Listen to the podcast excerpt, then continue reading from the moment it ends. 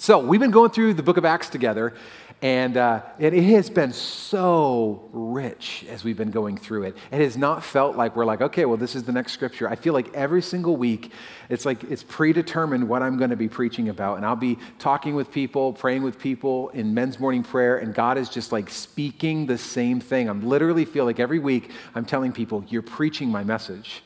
They don't even know what I'm preaching on. They haven't read ahead. They're not like, oh, I know this is what Pastor Justin's going to be talking about. So today we're going to be into Acts chapter 16. So if you got your YouVersion Bible, maybe you got an actual paper Bible. They're very rare these days. They might be collector's items. You can join with me, and we're going to get into it. And as we get into it, I just want to hit on something that is going to be something that we're going to drill down on today, which is one of our core values here is that we make space for God to fill. We intentionally make space for God to fill. And one of the ways that we do that is through our Sunday morning gatherings here.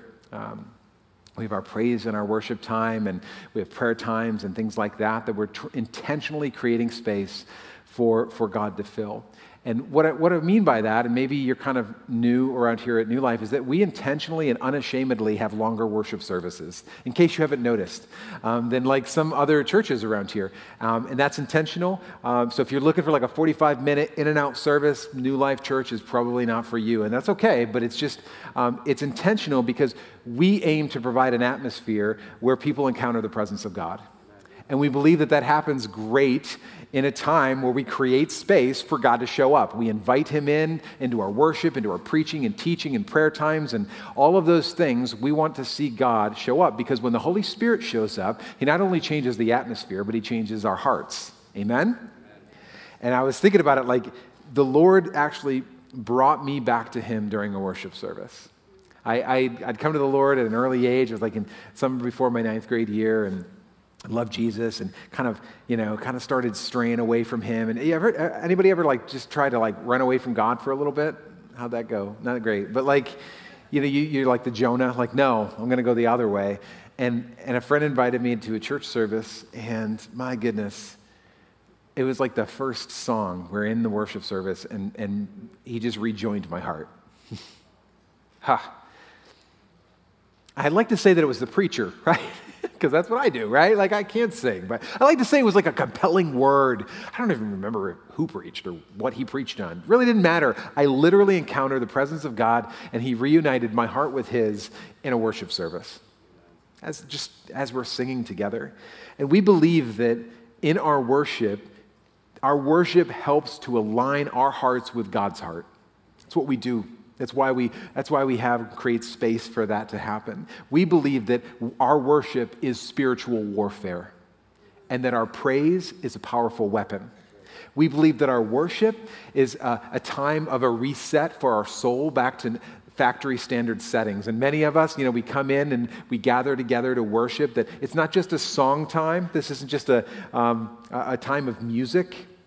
It's much more than that. It isn't just a pre-sermon warm-up. It isn't a style, it isn't a genre of music, it isn't a concert, and it isn't a time to showcase your talents even.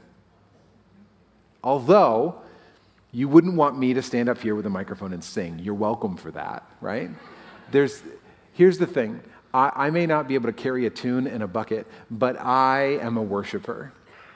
And for those of you, maybe you're sitting next to me or behind me, around me, and you hear my joyful noise. The Lord calls it a joyful noise. To you, it may be like, he should not sing so loud, right? I mean, because this is a reality that like we are called to sing a new song unto the Lord. We are called to sing a joyful noise, to be a joyful noise unto the Lord.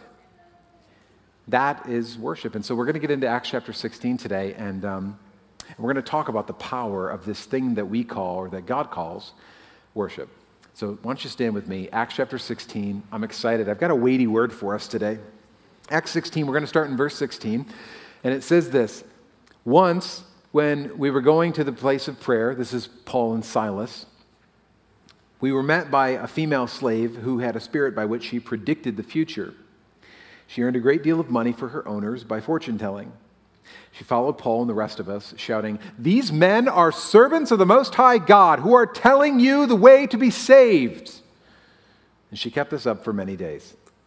Finally, Paul became so annoyed that he turned and said to the spirit, "In the name of Jesus Christ, I command you to come out of her." And at that moment, the spirit left her. When her owners realized that their hope of making money was gone, they seized Paul and Silas and dragged them into the marketplace to face the authorities. They brought them before the magistrates and said, "These men are Jews and are throwing our city into an uproar by advocating customs unlawful for us Romans to accept or practice." The crowd joined in the attack against Paul and Silas, and the magistrates ordered them to be stripped and beaten with rods. And after they had been severely flogged, they were thrown into prison, and the jailer was commanded to guard them carefully.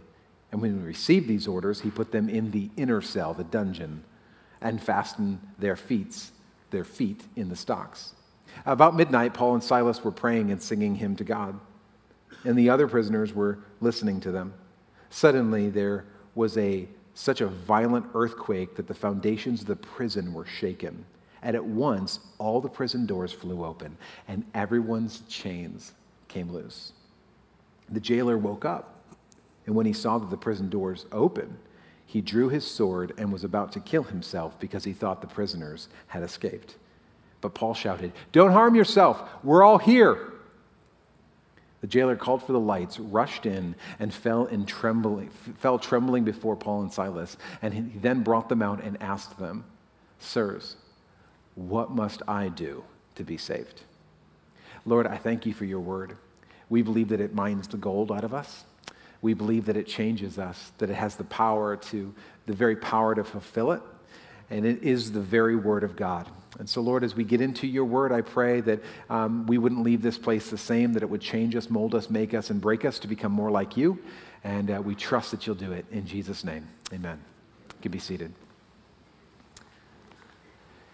So they meet this slave girl, Paul and Silas. We see that in verse 16, right? That they meet this slave girl. They're on their way to the place of prayer, and this girl predicts the future. She earns a great deal of money for her owners by fortune-telling.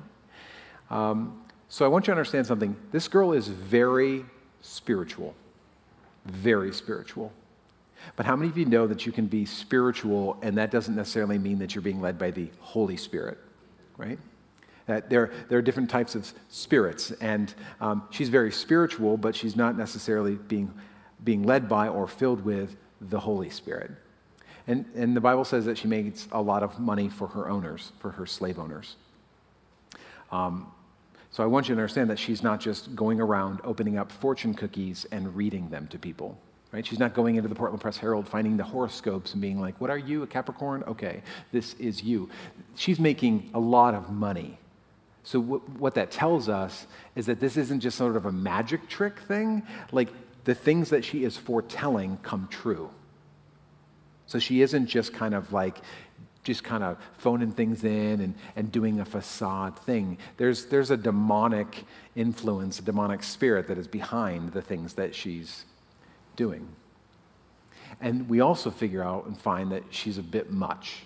Like, she's a trip without the luggage, right? Like, I mean, she's annoying, she's obnoxious, she's really loud, right? We kind of find that just from the way that it's posed in the scripture. And let's just read it. Verse 17, it says this: "She followed Paul and the rest of us, shouting, 'These men are servants of the Most High God who are telling you the way to be saved.'" So the problem with this slave girl is that what she's saying is absolutely true. Isn't that weird?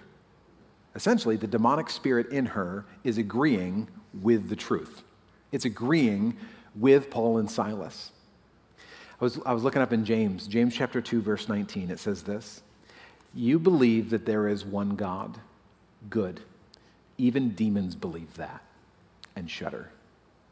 And what I was wrestling with is this, like, think about this. Could it be possible that demons have better theology than you do? That's scary, huh? Could it be that demons know the Bible better than you? I mean, probably true, right? That demons may have better theology than you do. They have better demonic faith. The difference is this. that they just hate what they know, that what is true life to you makes them shudder. So they may know and they may understand the intricacies of the Word of God, maybe better than you do, but they just hate that which they know to be true. And for you, as a follower of Christ, it is the very truth of the gospel that sets you free. And so, there's this reality that, like, this girl is being used as a puppet for the demonic. Essentially, she has the right words but the wrong spirit. You ever been in a situation like that where, like, maybe you're even talking with somebody and you're like, they're saying the right things, but this is off, right? Like, you're saying the right words, but it's the wrong spirit. Like that, I can't necessarily, like, argue with you based upon the scriptural validity of all these things. I'm just telling you, you sound like the slave girl, right? Like, I mean, you're saying the right things, but it's the wrong spirit that's kind of happening here. And this is what's going on. And you may be thinking, well, that doesn't happen anymore, does it? I think you're misunderestimating the depth of evil, because definitely it happens. It happens all the time. It happens to us where we're kind of struggling with, like, well, this is true, and I agree with this, but I just feel like the spirit of it is off. It's wrong. And what we find out and what we know to be true in our own lives is that we are created to be worshipers by nature. God created us to worship. And if Jesus is not the center of who we worship, we will find something else to worship. We will find an idol. We will find a false god. We will find something else to worship. So if it's not Jesus, then most likely it is something else. And maybe for some of us, it's success or money or ourselves or other people or the love of control or possessions. Whatever those things are, if it's not Jesus, it will be something else. Why? Because we are created to be worshipers. And so this girl, she's shouting for days. The word shout, and I looked it up in the Greek because that's what pastors do, is this word kradzo. Look to your neighbor and say, she was kradzo. She's kradzo. Now, you might be wondering, like, what does that mean? So it can actually maybe be better translated as shrieking or screaming. So it's not like she's just shouting, like talking really loudly, like she's shrieking or she's screaming. So essentially, this...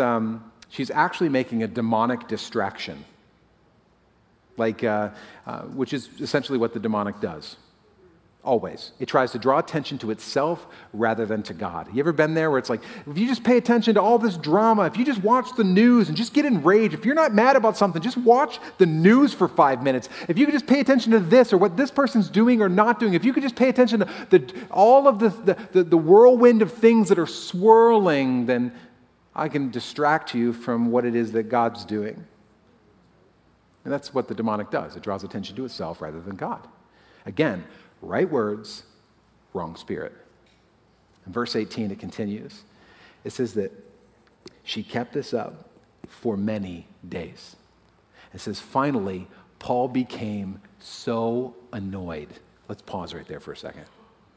I love this because there's times when you read the Bible and you're like, man, some of the ways that they tell this story, you know that it's not made up.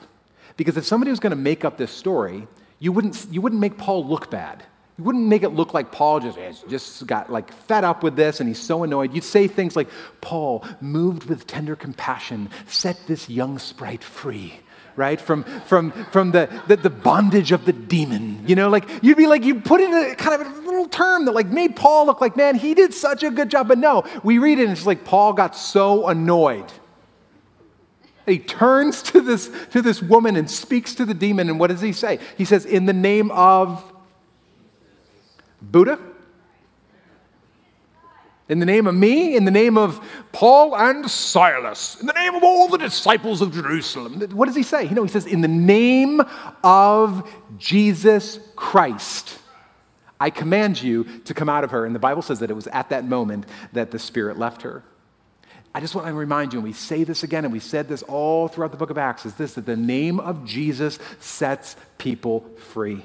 There is something powerful about the name of Jesus. And you know this to be true. There's a reason why in your workplaces and around people that don't believe in Jesus, there's a reason why you feel this muzzle of not wanting to say the name of Jesus around people for fear of how it's going to go, how they'll respond. So So this girl gets free, and it's awesome, right? I mean, like, the demonic spirit leaves her. I'm guessing all of a sudden she was, I don't know, kind of demonized, and all of a sudden she's got joy. All of a sudden she's free. She's got a smile on her face. She's got a pep in her step. She's got joy in her heart. I'm sure everybody's really excited for her, right? Well, not her pimps. Her pimps are not excited for her. In fact, they realize, oh, no. Yeah, exactly. My bread and butter is gone. I'm not going to be able to make any money off this girl anymore. And so they freak out. They drag Paul and Silas in front of the magistrates. And this is what they say. Verse 20. They brought them before the magistrates. And catch these words. I want you to see these. He says, "These men are Jews and are throwing our city into an uproar." Can I remind you, church, that Christianity should be disturbing the status quo. Should be. Christianity is never going to be the norm. And I mean this in love, and I think it needs to be spoken into our culture right now, is that the gospel will never neatly fit into the world's order. This is what Jesus says, not me. The gospel will never neatly fit into the world's order, and if it does, it's probably not the gospel. It's probably some form of godliness, but lacking the power therein. So it's never going to be the norm, because Jesus always comes in and takes an upside-down world and turns it right side up. And when you do that, the people that think that upside down is normal and not dysfunctional all of a sudden turn right side up, and what? They're angry. Like, you upturn the apple cart. You're causing this city to be in uproar. The gospel will always upset the norms. And if it's not, it may not be the gospel. And so what I would say to you as a Christian, as a Christ follower, we can talk about the American church, but I'm just talking to you right individually right now. Quit trying to fit in. You won't be able to. You're called to stand out. It doesn't mean that you're judgmental. It doesn't mean that you telling people, confronting them with their sin, all these things. It just means that you'll never fit squarely, neatly into the world's order if you're a Christ follower. You're called to be weird. You're called to stand out. And so we see Paul and Silas, and these guys stand out. I mean, and then their day, I like to say, like, and then everything was awesome, and they were blessed, and built a church, and retired in Boca Raton, and all of these great things. It actually says that there was a very unexpected twist that day. I'm just going to read it to you, and just take it in. I want you to just kind of put yourself in their shoes. Verse 22, the crowd joined in the attack against Paul and Silas, and the magistrates ordered them to be stripped and beaten with rods. After they had been severely flogged, they were thrown into prison, and the jailer was commanded to guard them carefully. When he received these orders, he put them in the inner cell, the cell within the cell, the dungeon, the place with no airflow, the place with no windows. They were in the inner cell, and he fastened their feet in the stocks, which aren't just like nice little cuffs, right, with chains. Like many times these things were actually used to maybe hold somebody upside down by their feet, or to splay their legs out so far and their tendons and ligaments stretching so much that it would just cause constant pain and cramping. And so this, when it says like I put their feet in the stocks, it doesn't just mean like, oh yeah, and then they also put like an ankle bracelet on them. Like, it means that they were in pain in a dungeon. This is a bad day, right? I mean, so you had a bad day. And that, like this is a bad day for any of us.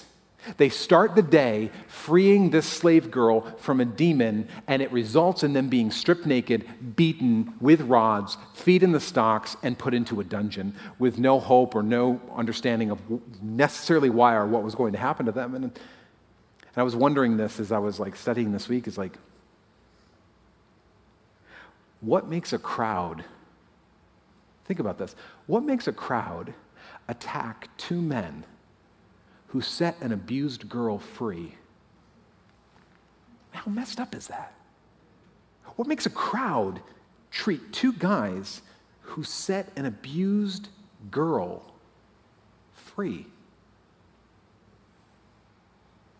And I think it has something to do with the fact that Paul and Silas were messing with what the crowd was worshiping.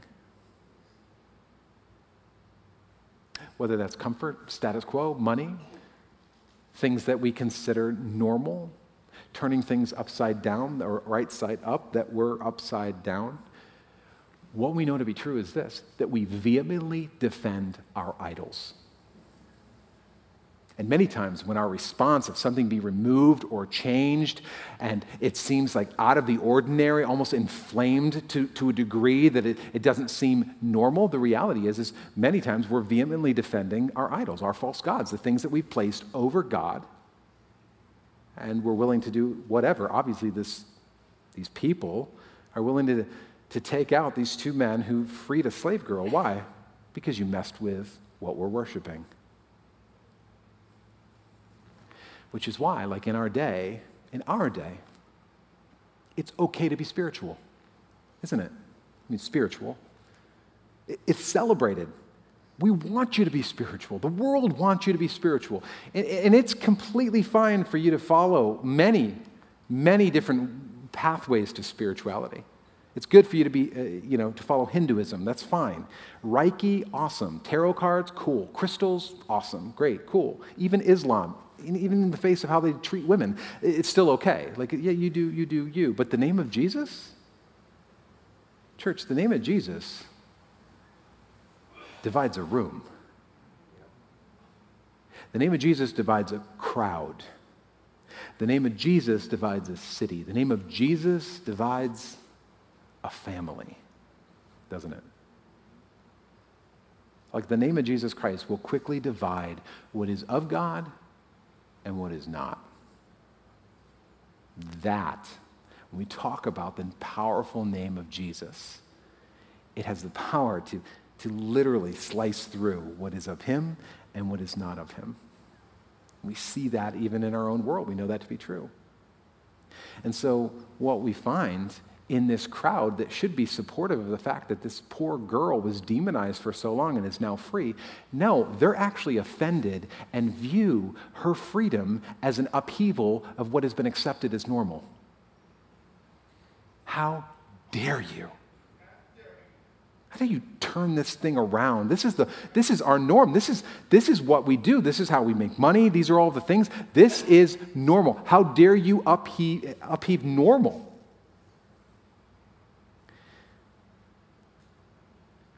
Her freedom offends the crowd and the culture around her. And this is what I love, verse 25. These two guys are in the dungeon, and it says this. About midnight, Paul and Silas were praying and singing hymns to God.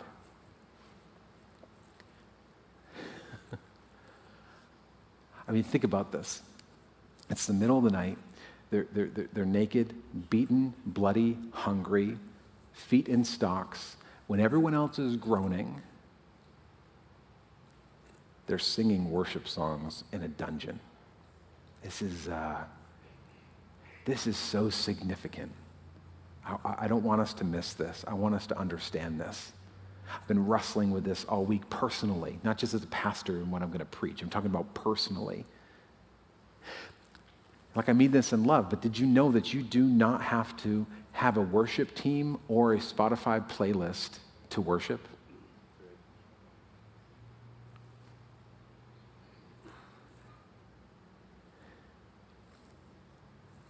As I was reading this account, I was confronted with this question. And I'll just ask it to myself.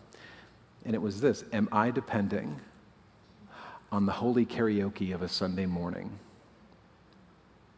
as my worship?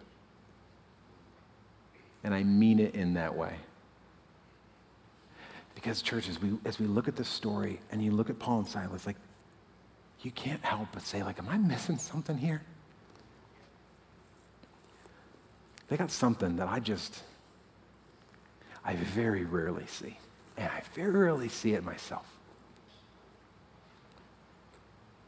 These guys are just They understood that their worship may have sounded like a song, but they made no mistake that their praise was a powerful weapon. These guys, I mean, they weren't just singing because they were bored, right? It's like, hey, you know what? You know, why don't you just sing some songs here? I don't know. What do you know? I just know Christian songs. We should sing some of those, right? They weren't just singing because, well, it's Sunday, and we should probably do that because this is kind of what we do. Like, Jesus Christ was their lifeline in good times and in bad times. And so you have these guys in the midst of just horrible conditions, in the midst of unjust treatment, in the midst of abuse, in the midst of literally in pain, physical pain. They start singing songs in a dungeon. The Bible talks about bringing a sacrifice of praise, right? And I even as I go through like the Old Testament, sometimes you look back at like when they would go and bring worship, right? It was a sacrifice. They would literally bring an animal, a live animal, whether that was a lamb or a bird or whatever that was, and they would put that on the altar, and it cost them something to bring. And I just wonder, this is the thing that I'm wrestling with on the inside of me. Like, when was the last time my worship cost me anything? And I hope they sing my favorite song. Like, I hope that, when was the last time I viewed my praise as a powerful weapon of my warfare? These guys got it. They got it. And as we read this account, I mean, like, we're reminded that, like, we always have a reason to worship. If you're kind of like, well, I just don't even know, I'm kind of struggling right now, I just want you to take a look at Paul and Silas, take a look at the unjust treatment that they're currently in, the pain that they're in, and they have a reason to worship. We always have a reason to worship, which means, church, that no matter what dungeon you may find yourself in, no matter what hopeless situation you may find yourself in, no matter how spiritually dry you may feel, how unsure you are about what is going to happen next, I encourage you to sing in the darkness. The Bible talks about sing a new song unto the Lord. And they weren't waiting for the team to start playing the song or for the drummer to start kicking it off. They literally were just singing praises to their King in the darkness of the uncertainty all around them. I mean, these guys were not shaken by their circumstances because they were anchored in God. So because they had this unshakable faith in good times and bad, they saw this shaking power of God show up. The Bible says that God will shake that which can be shaken so that that which cannot be shaken will remain. And maybe for some of you, even today, even this week, even right now, you're in a place where you just feel like you are just being shaken, right? You've got a diagnosis, or this is going on in your family, or things like that, and you feel untethered, you feel completely shaken. Sing in the darkness. We say this thing like, I was thinking about this week, when people ask us, we're going through a rough time, they'll be like, how you doing? And we'll say, well, I'm doing pretty good under the circumstances. You know, we'll say that, I'm doing pretty good, you know, under the circumstances.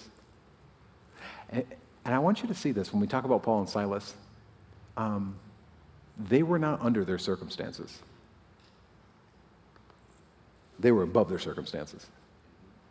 And I mean this as a prophetic word over you today. That circumstances happen, but you do not have to be under your circumstances. I mean this prophetically over you today. And I know as a word over you, circumstances happen, but that does not mean that you have to be under your circumstances.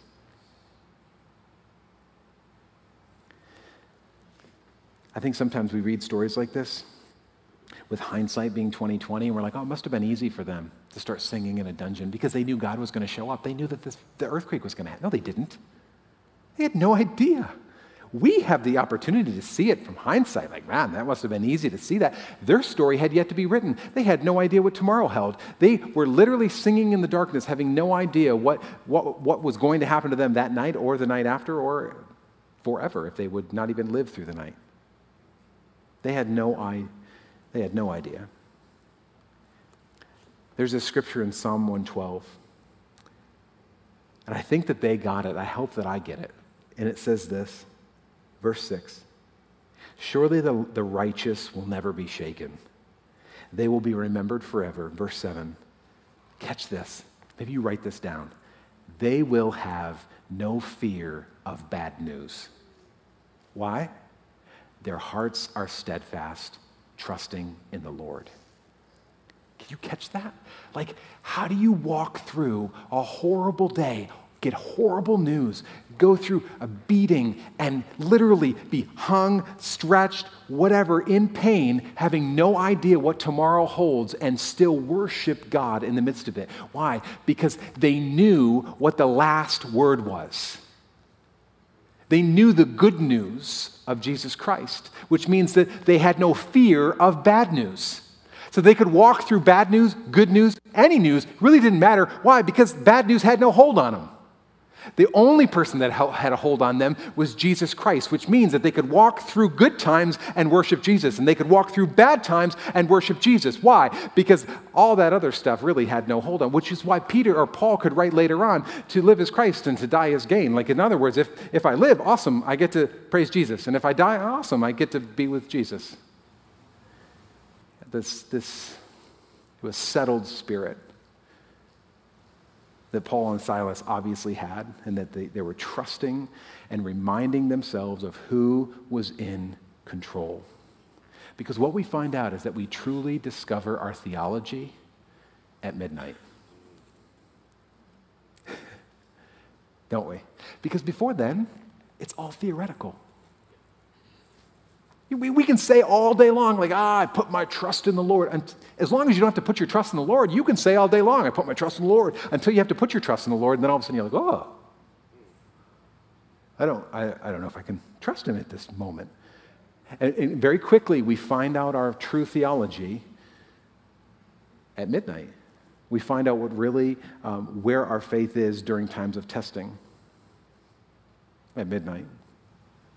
George Mueller, you may have heard of him before. He wrote this: trials are food for faith to feed on, which is awesome and completely not awesome, right?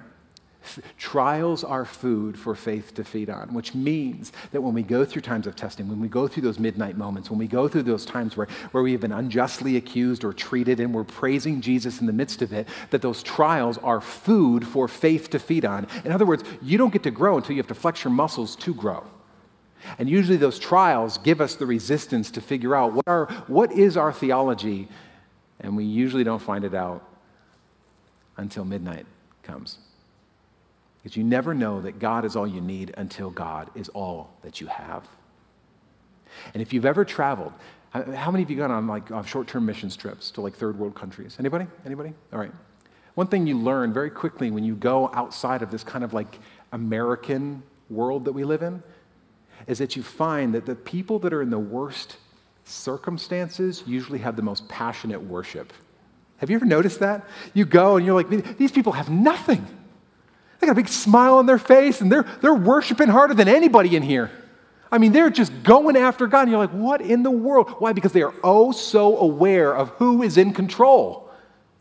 Many times we don't realize who's in control until we release control or until it's taken from us, and then all of a sudden we realize God is in control, and I actually thought I was, but I got nothing. I thought I was in control of the good times, and the bad times come, and I realized, oh, he's been in control of the good times, and he's still in control even during bad news. That's the power of God. And that worship is just a powerful weapon of our warfare. Verse 26, this is where it gets good. It says this: suddenly. I love how it starts. Suddenly.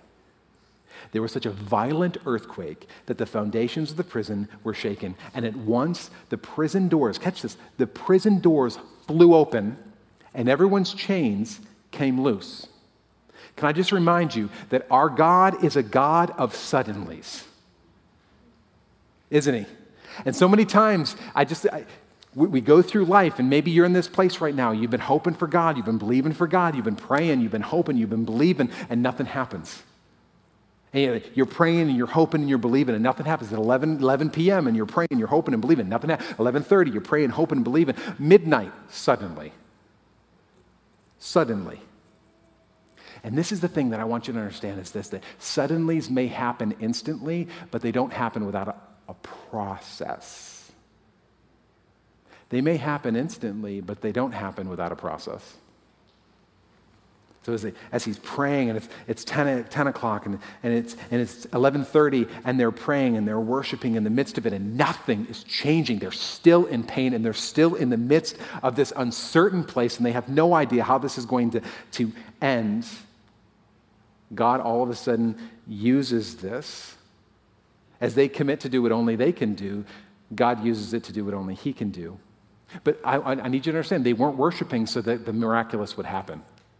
You got to get this out of your mind, right? So many times we treat God like he's a vending machine. All right, I'm going to sing Amazing Grace, and then you're going to give me this, right? I'm going to sing Amazing Grace twice. I'm going to get double blessing, right? They're not sitting there, and Paul and Silas, like, Silas, you're so good. You got a great voice. Could you sing Amazing God one more time? It sounds awesome. I think if we do one more time. Did you feel that? Did you feel it? I think that was all. You sing that one more time, the earthquake's coming, baby. Hey, they're not doing it to get God to do something. They're doing it because God's worthy no matter what. They're doing it because in some crazy, mind-melding way, they believe that God's in control and that he's still good in good times and even in bad news. That, like, to live is Christ and to die is gain, and God's still on the throne even when I don't necessarily like what's going on currently. He's still in control. This absolutely blows our mind, and I often wonder, do I get that? Do I understand that? Do I try to treat him like a vending machine? God uses their worship to work through them, and not just for an earthquake, but to bring other people freedom. Because our worship brings freedom out of hopeless situations. So the way out of your hopeless situation is through worship. Whether the earthquake happens or not. Do you realize that? I want you to see this. As these two men are sitting bound, physically imprisoned in a dungeon, it was an unchained melody. Why? Because they were free men. They were free. It had no hold on them. Literally, to live is Christ and to die is gain. If the earthquake happens and we get freed, hallelujah. I can't wait to see how God does this. And if he doesn't, and whatever happens, hallelujah, God's in control, and I'm trusting in him, and I'm putting my whole faith in him. I'm worshiping him no matter what. That is something, as you read through this, like, God, I pray that you'd help me see in my own life. That I'd worship you no matter what. And you may be like, well, I think this was maybe the earthquake was maybe just a coincidence, right? Like, the earthquakes happen, there's seismic, fault lines. You could teach me all about it, I'm sure. But here's the thing, this earthquake was unlike any other earthquake. Right? Most earthquakes go like this, everybody dies, right? Everybody dies. This earthquake, this earthquake, and then what happens? It says that the prison doors, every single one of them flew open, which would be cool, right? In and of itself. But they also have like stocks on their feet. So that would be awesome. They'd be like, the prison doors are open. Oh, come on, right? So literally, not only are the prison doors open, it says that all the chains of every prisoner fell off. That's quite an earthquake. Usually, everybody dies. This one, this is a God-ordained movement where he shows up and does things that honestly they never could have even dreamed of. And the beauty of it is this. Did you know that your freedom isn't just for you? Did you know that God setting you free, that your worship is not just for your freedom, that your praise is not just for you? That when God frees you, that when he sets you free, when God has taken you, plucked you up out of the miry pit that he found you in and set you on solid ground and freed you from addiction and brought you and brought healing to your marriage and restored things in your life, do you realize that it wasn't just for you to be like, isn't that awesome? God's so amazing. He actually does it for those around you too. That's what happens here. He does it. It's for the person next to you. It's for the guy in the cell right behind you. God brings freedom not just for you, but for those around you. Because why? Because the Bible says, there's a little thing that we missed even in the beginning. It says, while they were singing, it says that the other prisoners were listening as they're singing. Do you realize that people are watching your life? Even right now, you're like, they're watching me? I know the government's watching, but no, people, just normal people, your coworkers are watching you. Your kids are watching you. They see how you act, how you behave, and they want to know, like, are you still going to be worshiping Jesus even when life gets difficult?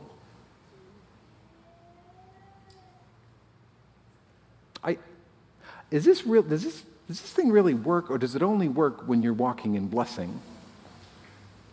Or is Jesus really, truly your lifeline? Is that who he is? See, when you choose to worship God, even when you don't feel great, you inspire hope in other people to worship God in their midnight moment as well. And you not only set yourself free, it sets others free as well. Amen? Why don't you stand with me?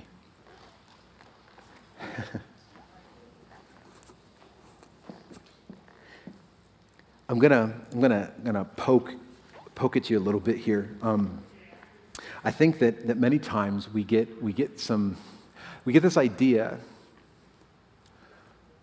that our role to set other people free comes through us confronting them about their sin.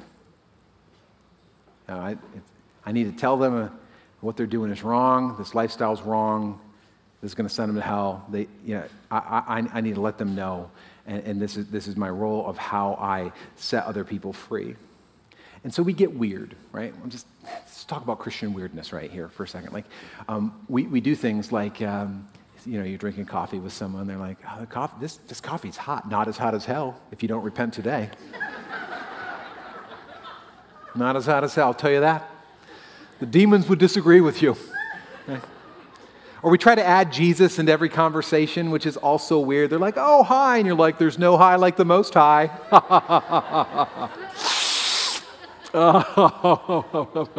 Right? And we get to this place where we start, like, people, we get to weird stuff. Like, well, should I choose the steak or the fish?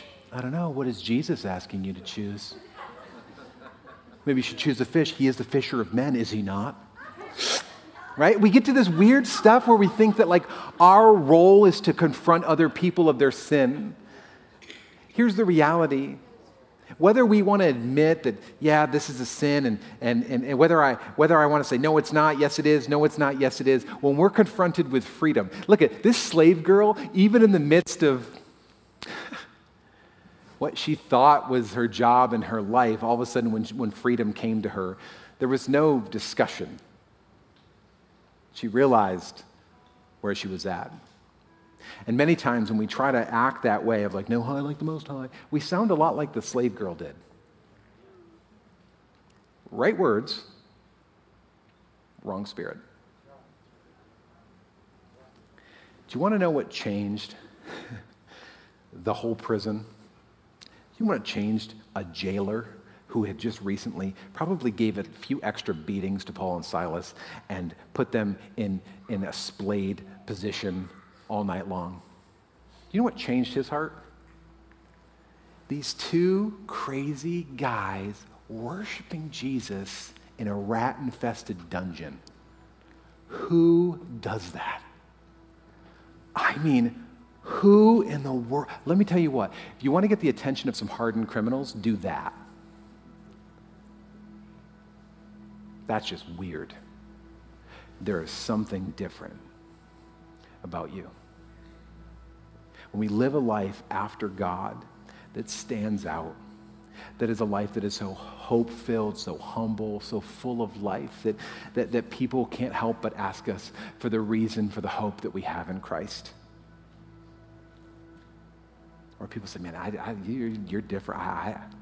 You're kind of freaking me out, but man, I want that joy. I don't know where you're getting that from. But like, do you realize the bad news you just got? You realize the situation you're in? How in the world are you praising Jesus? Like, obviously it's not working, right? Like, you should be praising. How? How do you do that? Listen, your worship is personal, but it was never meant to be private. You realize that?